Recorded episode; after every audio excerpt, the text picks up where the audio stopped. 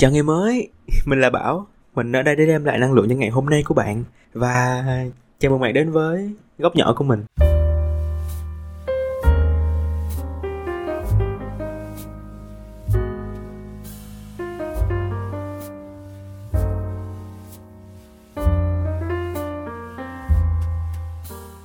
Hello, hello, hello, hello, xin chào bạn. Ngày hôm nay của bạn là một ngày như thế nào? Ngày hôm nay của mình thì là một ngày cuối tuần khá là bận rộn. Bình thường thì mình sẽ dành ra những cái ngày cuối tuần như vậy để mình gọi là relax nghỉ ngơi làm những thứ nhẹ nhàng chiêu chiêu tí xíu. Lâu lâu thì mình có ra ngoài chụp một vài bức ảnh.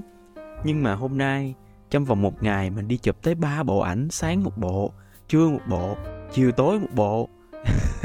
Đúng là mình cũng là một người có cái đam mê chụp ảnh thiệt nhưng mà um, chụp hơi nhiều thì nó cũng uh, hơi mệt tí xíu một phần mình thích đi chụp ảnh như vậy á, là vì mình rất là thích làm content. Một, mình không những chụp mà mình còn quay clip rồi clip này, clip kia để mình làm những cái content trên social á. Đây cũng là một trong những nền tảng mạng xã hội mình làm content. Mình khá là thích cái điều này, cho nên là nó cũng là một cái động lực để mình đi quay chụp nhiều hơn. Và hồi cái đợt dịch năm 2021 á, lúc đó khi mà mọi người được nghỉ, mình ở nhà, mình có nhiều thời gian rảnh hơn thì mình cũng có khá là nhiều dự định mở ra một đống kênh content vừa Instagram vừa TikTok vừa Facebook vừa YouTube luôn lum lá trơn á. Xong rồi cái uh, mình mới phải soạn nội dung. Thì lúc đó thật ra ở nhà điều kiện cũng chưa có nhiều thì mình tính là mình sẽ soạn nội dung xong rồi mình lên Sài Gòn mình bắt đầu mình quay mình dựng gì đó. Thì bắt đầu 6 tháng ở nhà mình đẻ ra được một đống content. Mình uh, hồi xưa mình tính làm một cái kênh về cái việc, gọi là, chia sẻ những cái câu nói, những cái vấn đề ngắn ngắn ngắn ngắn ngắn thôi, về đủ thứ, mọi thứ trên đời hết á. Thì mình có mỗi ngày mỗi ngày đều đặn mình ghi ra rất là nhiều content. Và tình cờ hôm nay mình đọc lại cái cuốn sổ mình ghi content ấy, mình thấy có nhiều cái cũng khá là hay. Thôi, thay vì thì nghĩ là cái kênh đó nó sẽ hơi nặng với mình bởi vì mình đang ôm khá là nhiều thứ. Ôm thêm cái đó nữa mình sẽ làm không xuể. Cho nên là thôi mình sẽ đã tốn công ghi rồi thì thôi, đã tốn công nghĩ rồi mình sẽ giờ kể ra những cái content đó. Ở đây một đống thứ luôn và nó, kiểu, nhiều cái nó cũng không liên quan tới nhau lắm. 10 cái cho phần 1 và 10 cái cho phần 2 bắt đầu nha.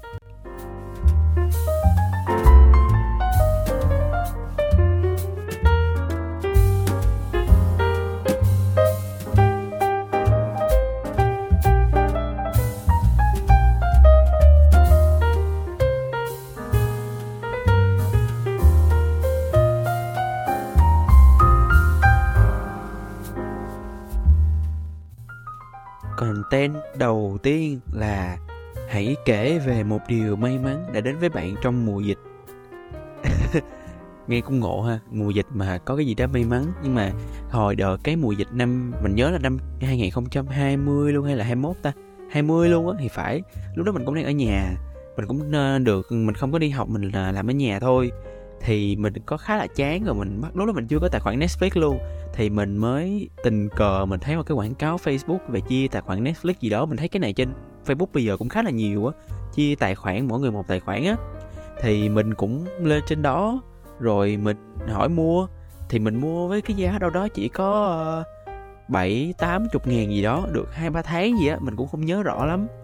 Thì mình cứ mua mình xài, mới đầu mình cũng ngờ ngờ, mình sợ là bị lừa, nhưng mà thôi cũng vô coi được coi được một tháng hai tháng ba tháng thì mình nghĩ là ở gần hết hạn rồi chắc là mình phải mua tiếp. Mình ok từ lúc đó đại dịch mà ở nhà đang rảnh mình cũng đang coi khá là nhiều phim. Thì mình mới tìm lại cái trang facebook đó để mình mua. Thì mình thấy cái trang nó bị sập. Mình thấy cái trang nó bị sập mình không có vô lại được nữa. Thì mình mới nghĩ là trời chắc bị ai đánh bay mây màu rồi hay là bị lừa hay gì, gì đó rồi. Thì mình mới nghĩ là chắc mình sẽ không coi được cái tài khoản netflix đó nữa thì sau đó một vài ngày mình có tình cờ mình mở ra mình tính uh, vô coi thử thì mình thấy vẫn vô được. Vẫn coi được tất cả các phim bình thường thì mình ok vẫn vô được thì mình coi. Mặc dù mình không nhớ tài khoản không nhớ mật khẩu luôn mình chỉ được coi đúng trên một cái máy tính đó thôi trên mấy cái máy tính của mình thôi. Xong rồi mình cứ vậy mình coi hoài luôn. Mình coi từ cái thời điểm mình mới mua cái tài khoản cho tới cái thời điểm mà mình không coi được nữa là đâu nó khoảng một năm hơn một năm mấy tháng luôn á. Mình mới dừng một năm rưỡi luôn hay sao á rất là lâu luôn. Nó dừng là do tự nhiên cái đó bị lock out ra mình không hiểu lý do tại sao nhưng mà mình không nghĩ là mình bỏ bảy tám chục ngàn để mình mua được một cái tài khoản Netflix coi liên tục trong vòng một năm mấy hai năm trời thì mình nghĩ là đó cũng là một cái uh, may mắn mà mình tình cờ mình đến với mình trong mùa dịch. Cái câu chuyện nó chỉ ngắn như vậy thôi.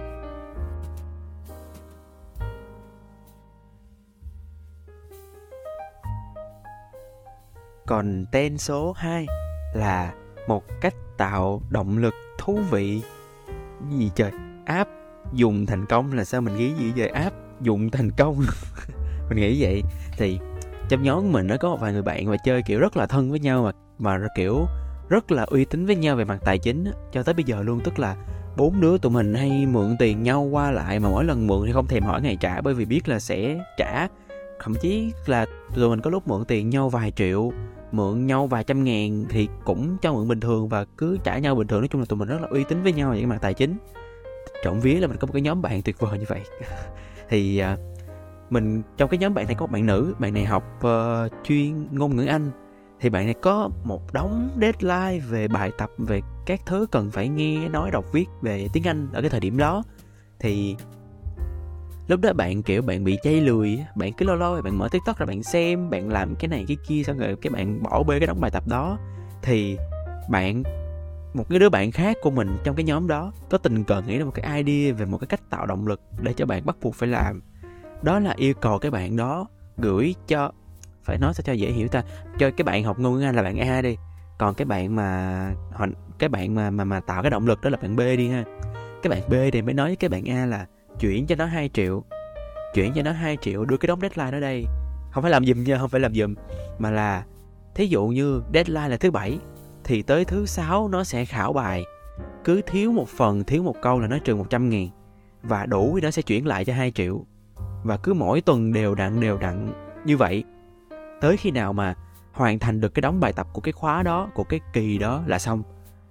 Không tính phí, không cái gì hết, maybe lột đi trà sữa ừ thì sau đó đúng là bạn mình vì nó nó nó sợ mất bởi vì nó có rất là nhiều phần chỉ cần thậm chí nó có tới mấy chục phần luôn á thì phải mà chỉ cần mất không làm kịp một phần thôi là bị trừ 100 ngàn sau đó phải cuốn quýt nó làm làm làm làm làm làm làm làm làm làm để nó không bị trừ 100 ngàn hình như là có tuần nó bị trừ 100 ngàn thiệt có tuần nó bị trừ 100 ngàn thiệt nó chỉ còn lại có một triệu chín thôi thì thì đó tùy các bạn các bạn giàu các bạn nhưng mà không cách này sẽ không áp dụng cho người giàu cách này áp dụng cho người bình thường và người nghèo thôi thì đó đó là một cái cái cách tạo động lực mà bạn mình đã nghĩ ra và thiệt là nó nó áp dụng hiệu quả và nó làm được thiệt và cái đứa bạn B của mình rất gắt nha, cực kỳ gắt luôn, chỉ cần mà thiếu hoặc là sót cái gì đó thôi là nó trừ lại một trăm ngàn, nó không nương tiếc và đúng, có chơi có chịu. Và cái cách đó cũng tạo một cái động lực nó khá là thú vị.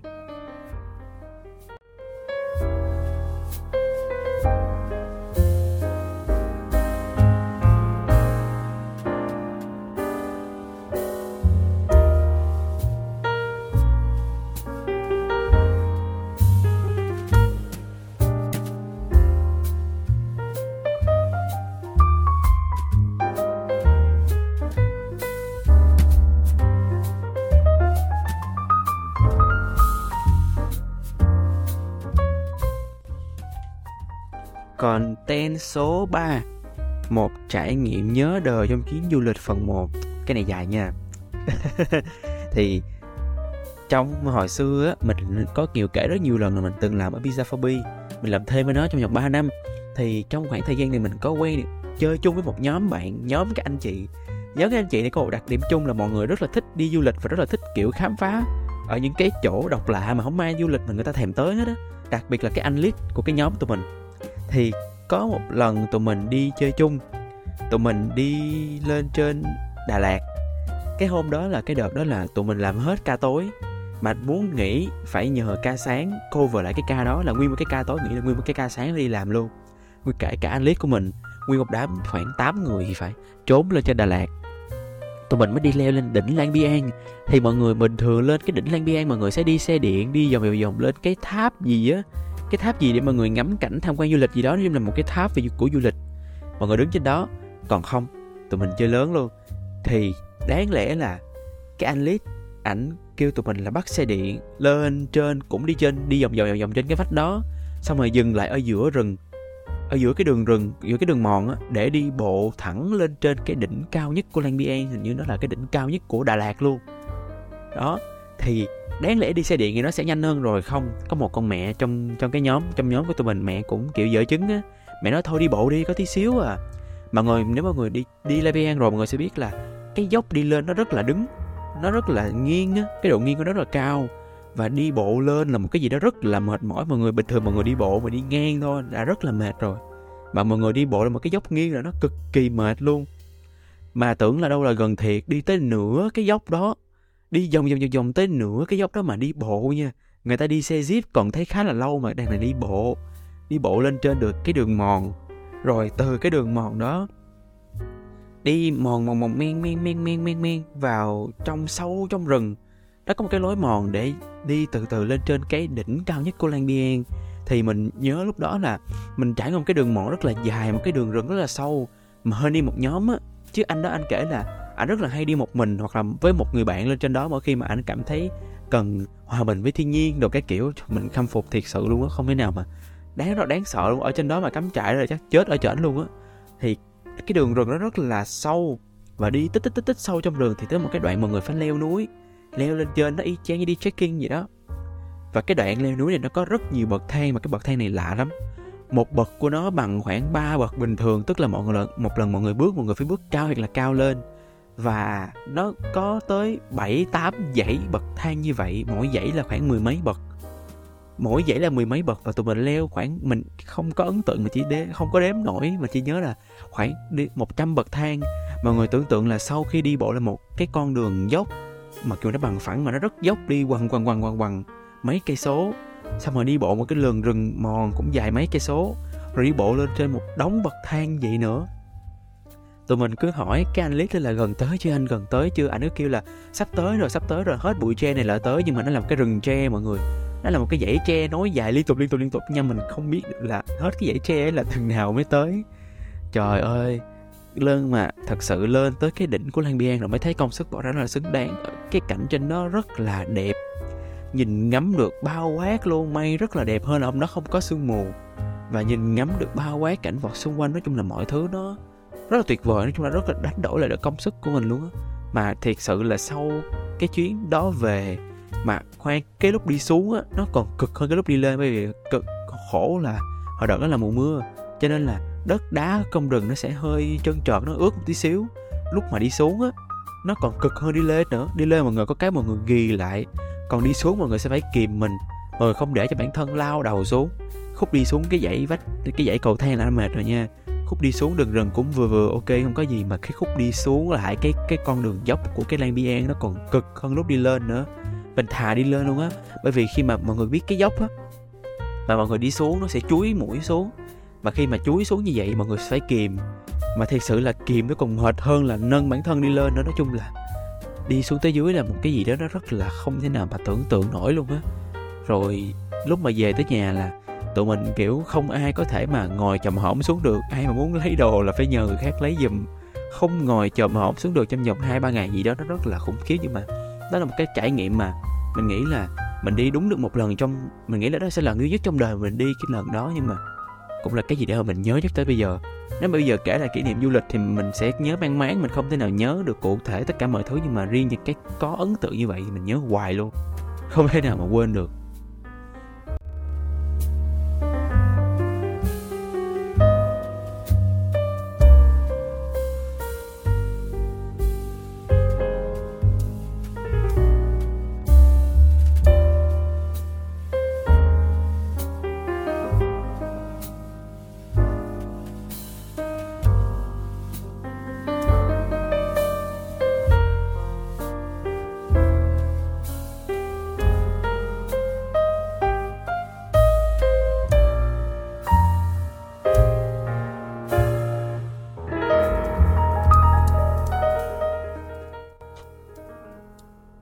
Còn tên số 4 là vẫn là một trải nghiệm nhớ đời trong chuyến du lịch nhưng mà là phần 2.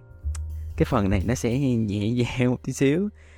Cũng cái nhóm bạn đó có thay đổi một hai người thôi, cũng là cái nhóm bạn đó thì sau đó một năm mấy hai năm tụi mình có một cái chuyến đi chung một lần nữa nhưng mà lần này không có cái anh lead anh đi theo, chỉ có nhóm tụi mình thôi.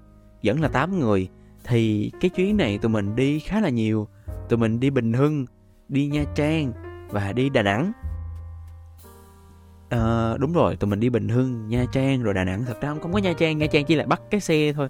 Vừa tới là bắt cái xe lên liền xong bay chạy, chạy ra đà nẵng. Thì cái lúc mà tụi mình ra tới đà nẵng tụi mình tới ngày thứ hai thì có một cái ý định tụi mình đi hội an chơi. Thì vẫn là cái bà hồi đó cái bà cái bà hồi nãy cái bà mà kêu tụi mình đi bộ lên trên cái cái cái cái dốc của Lan Biên cái bà báo đó, đó.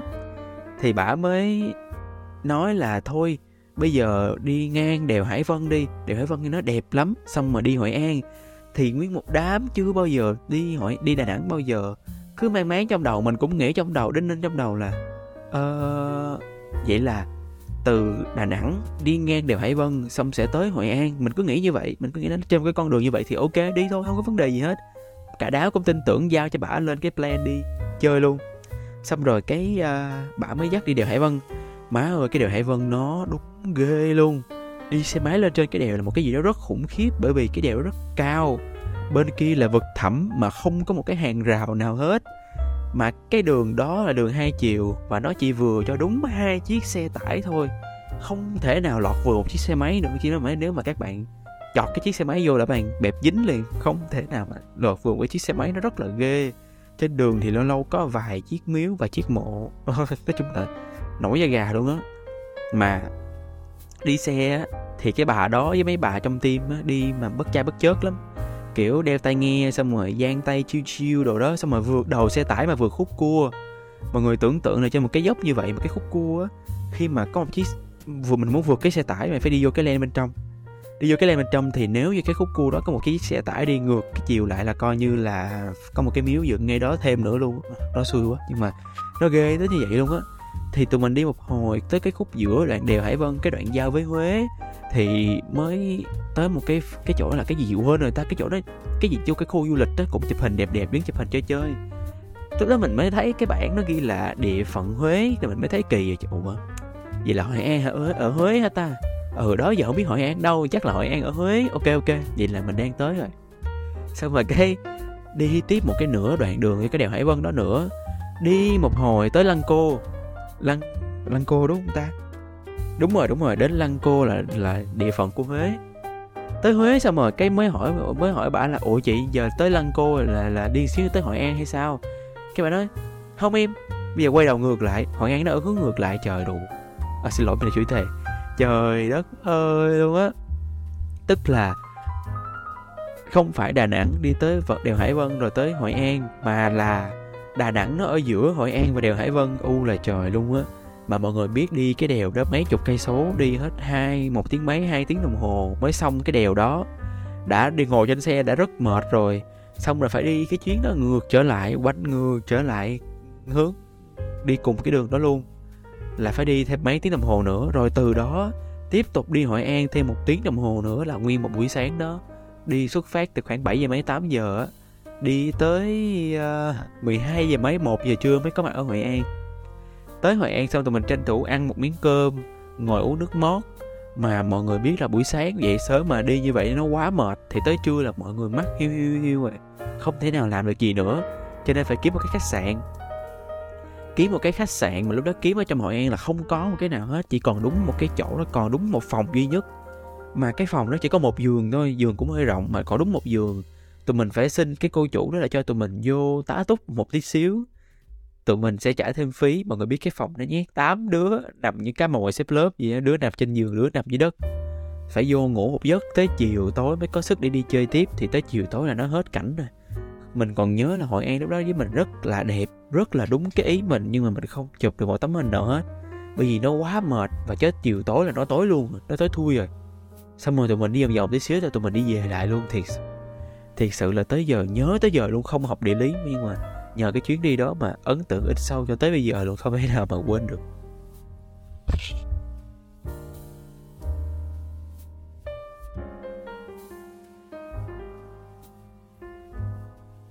Còn tên số 5 Hãy kể về một sai lầm mà nếu quay lại bạn muốn nó xảy ra. Ôi, cái này ok nè. Tức là hồi xưa mình đi học ở khu quân sự đó Mình lên đại học rồi. Mình đi học ở khu quân sự. Thì à, học đâu đó khoảng một tháng mình ở nội trú tức là mình ở trong cái khu quân sự luôn. Thì mọi người biết là ở trong khu quân sự người ta sẽ chia ra khu của nam và khu của nữ riêng. Nam ở riêng nữ ở riêng ở riêng cái tầng ở riêng cái khối tòa nhà luôn. Lúc đó là ngày cuối rồi. Lúc đó là ngày cuối cùng là sau cái đêm đó ngày hôm sáng ngày hôm sau là mọi người sẽ cuốn gói về tất cả mọi người về lại sài gòn. Thì cái đêm cuối mọi người biết mà sinh viên mà sẽ quậy rồi sẽ quậy bánh chành sẽ đùng mình nhảy đu đu đu đu đu làm um xe beng hết. Thì tự nhiên tất cả các cái cái cái tầng như vậy, mọi người lao ra ngoài lan can, mọi người hát. Mọi người hát rất là lớn giữa khuya như vậy á. Kiểu làm cho cái không khí nó cũng sôi động. Thì lúc đó mấy đứa nữ, thật ra lúc đó lên đại học thì mình chơi với mấy bạn nữ nhiều hơn là mấy bạn nam, một phần do lớp mình nam cũng ít. Thì tụi nó mới rủ mình qua chỗ tụi nó ngủ ngủ một đêm. Thì mình cũng ok, mình liều mạng, mình lén trốn qua phòng tụi nó mình ngủ. Thì mình nghĩ là tại vì cái lần mà cái lúc mà mọi mọi mọi người nhào ra lan can hát như vậy, mình cũng nhào ra. Thì có người để ý, có người để ý thấy lúc đó giờ ngủ rồi mà bên tầng nữ vẫn còn một thằng con trai ở bển thì mọi người chắc chắn biết là mình đã trốn ở đó ngủ. Một hồi nữa thì có mấy người người ta gọi là gì ta? Giống kiểu sao đỏ hồi xưa mà mình không biết gọi, trong đó gọi là gì mình quên rồi. Đi đập cửa. Thấy đập cửa là thấy sợ rồi. Đập cửa là thấy bắt đầu thấy rung rồi đó. Là trốn với, mình trốn với gầm giường luôn, tụi nó kêu mình trốn với gầm giường đi. Mở cửa ra, mấy bạn nó kêu là, ở trong đây có một bạn nam, đúng không? Bây giờ ra đi. Ra đi, còn được khoan hồng cho không ra lì không ra. Các bạn đã giỡn nói là thứ hai là có ra hay không? Mình vẫn không ra lì. Xong rồi bạn nó xuống mét thầy. Cái thầy thầy thầy quản buổi tối hôm đó. Thầy lên. Rồi thầy không biết mình nghĩ là thầy gặp cái tròi rất là nhiều lần rồi đó. Thầy chỉ cần đi một tí xíu. Xong ông cúp mặt xuống gầm giường nhìn một cái mình hết hồn lúc thấy mình ở dưới gầm giường rồi rồi xong. Mà mọi, mọi người biết rồi đó. Trong quân đội thì một đứa làm cả một cái đại đội phải chịu lúc đó là nguyên một cái phòng nữ, lúc đó của tụi mình, không phải của tụi mình, của tụi nó, nguyên một cái phòng nữ đó với mình xuống dưới sân, đứng phơi xương một tiếng đồng hồ. Và dĩ nhiên, thằng đại đội trưởng của cái đại đội mình cũng ra đứng luôn, đại đội phó cũng ra đứng luôn, nguyên một cái phòng nam của mình cũng ra đứng luôn, cái phòng nữ kế bên cũng ra đứng luôn bởi vì nó bị bắt ké. Rồi nguyên mình nguyên một cái đại đội ra đứng hết, đứng dưới cái trời sương như vậy, đứng, mình nhớ đâu đó, đứng tới khoảng một, hai giờ sáng. Mà lúc đó bị chửi rất căng, bị chửi căng thẳng lắm, bị nói là tụi em có thể đánh rớt, rồi tụi em có thể bị lưu tụi nó thứ hết, mà tụi nó vẫn cười. Mình còn nhớ lúc đó là trong đám bạn, trong cái đám phòng nam của mình, nó có một bạn bạn nó cực kỳ hướng nội, siêu low key luôn. Tức là trong lớp bạn đó mặt rất lạnh lùng, không nói chuyện với ai, không giao tiếp với ai, không bao giờ làm cái gì nó quá nổi bật hết, lúc nào cũng thu mình một cái góc nhỏ, không bao giờ thấy bạn đó cười. Thì lúc đó mình làm phiền tới bạn, bình thường bạn chỉ muốn về bạn ngủ thôi và đọc sách mình lúc đó mình làm phiền tới bạn là giữa đêm bắt bạn ra ngoài khuya bạn đứng.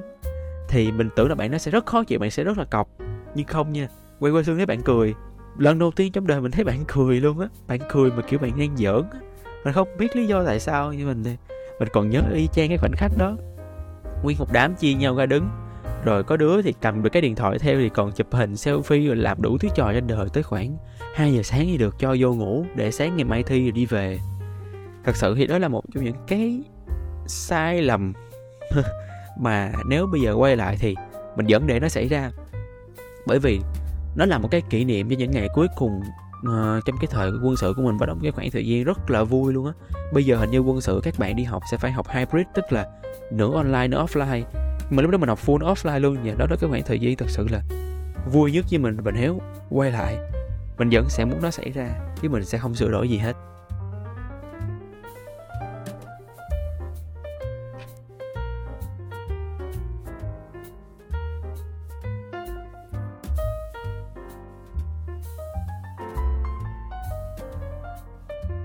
Tới đây mình tính là sẽ làm một lần 10 nội dung luôn.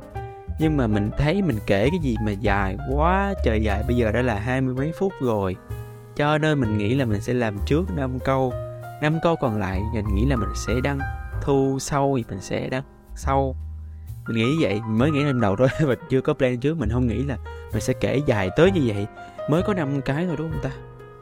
Mới có 5 content thôi mà nó đã dài tới vậy rồi. Vậy mà hồi xưa mình tính làm content ngắn cái tiktok á mỗi cái này mình tính ngồi kể có vài chục giây thôi làm sao mà có thể kể được vài chục giây trời. Mình cũng không hiểu nữa. Thôi thì cảm ơn bạn vì đã nghe những cái mẫu chuyện ngắn xàm xí này của mình. À, ngày mai lại là ngày thứ hai chúng ta lại bắt đầu công việc. À, chúc bạn một tuần mới vui vẻ. Cảm ơn bạn và chào bạn.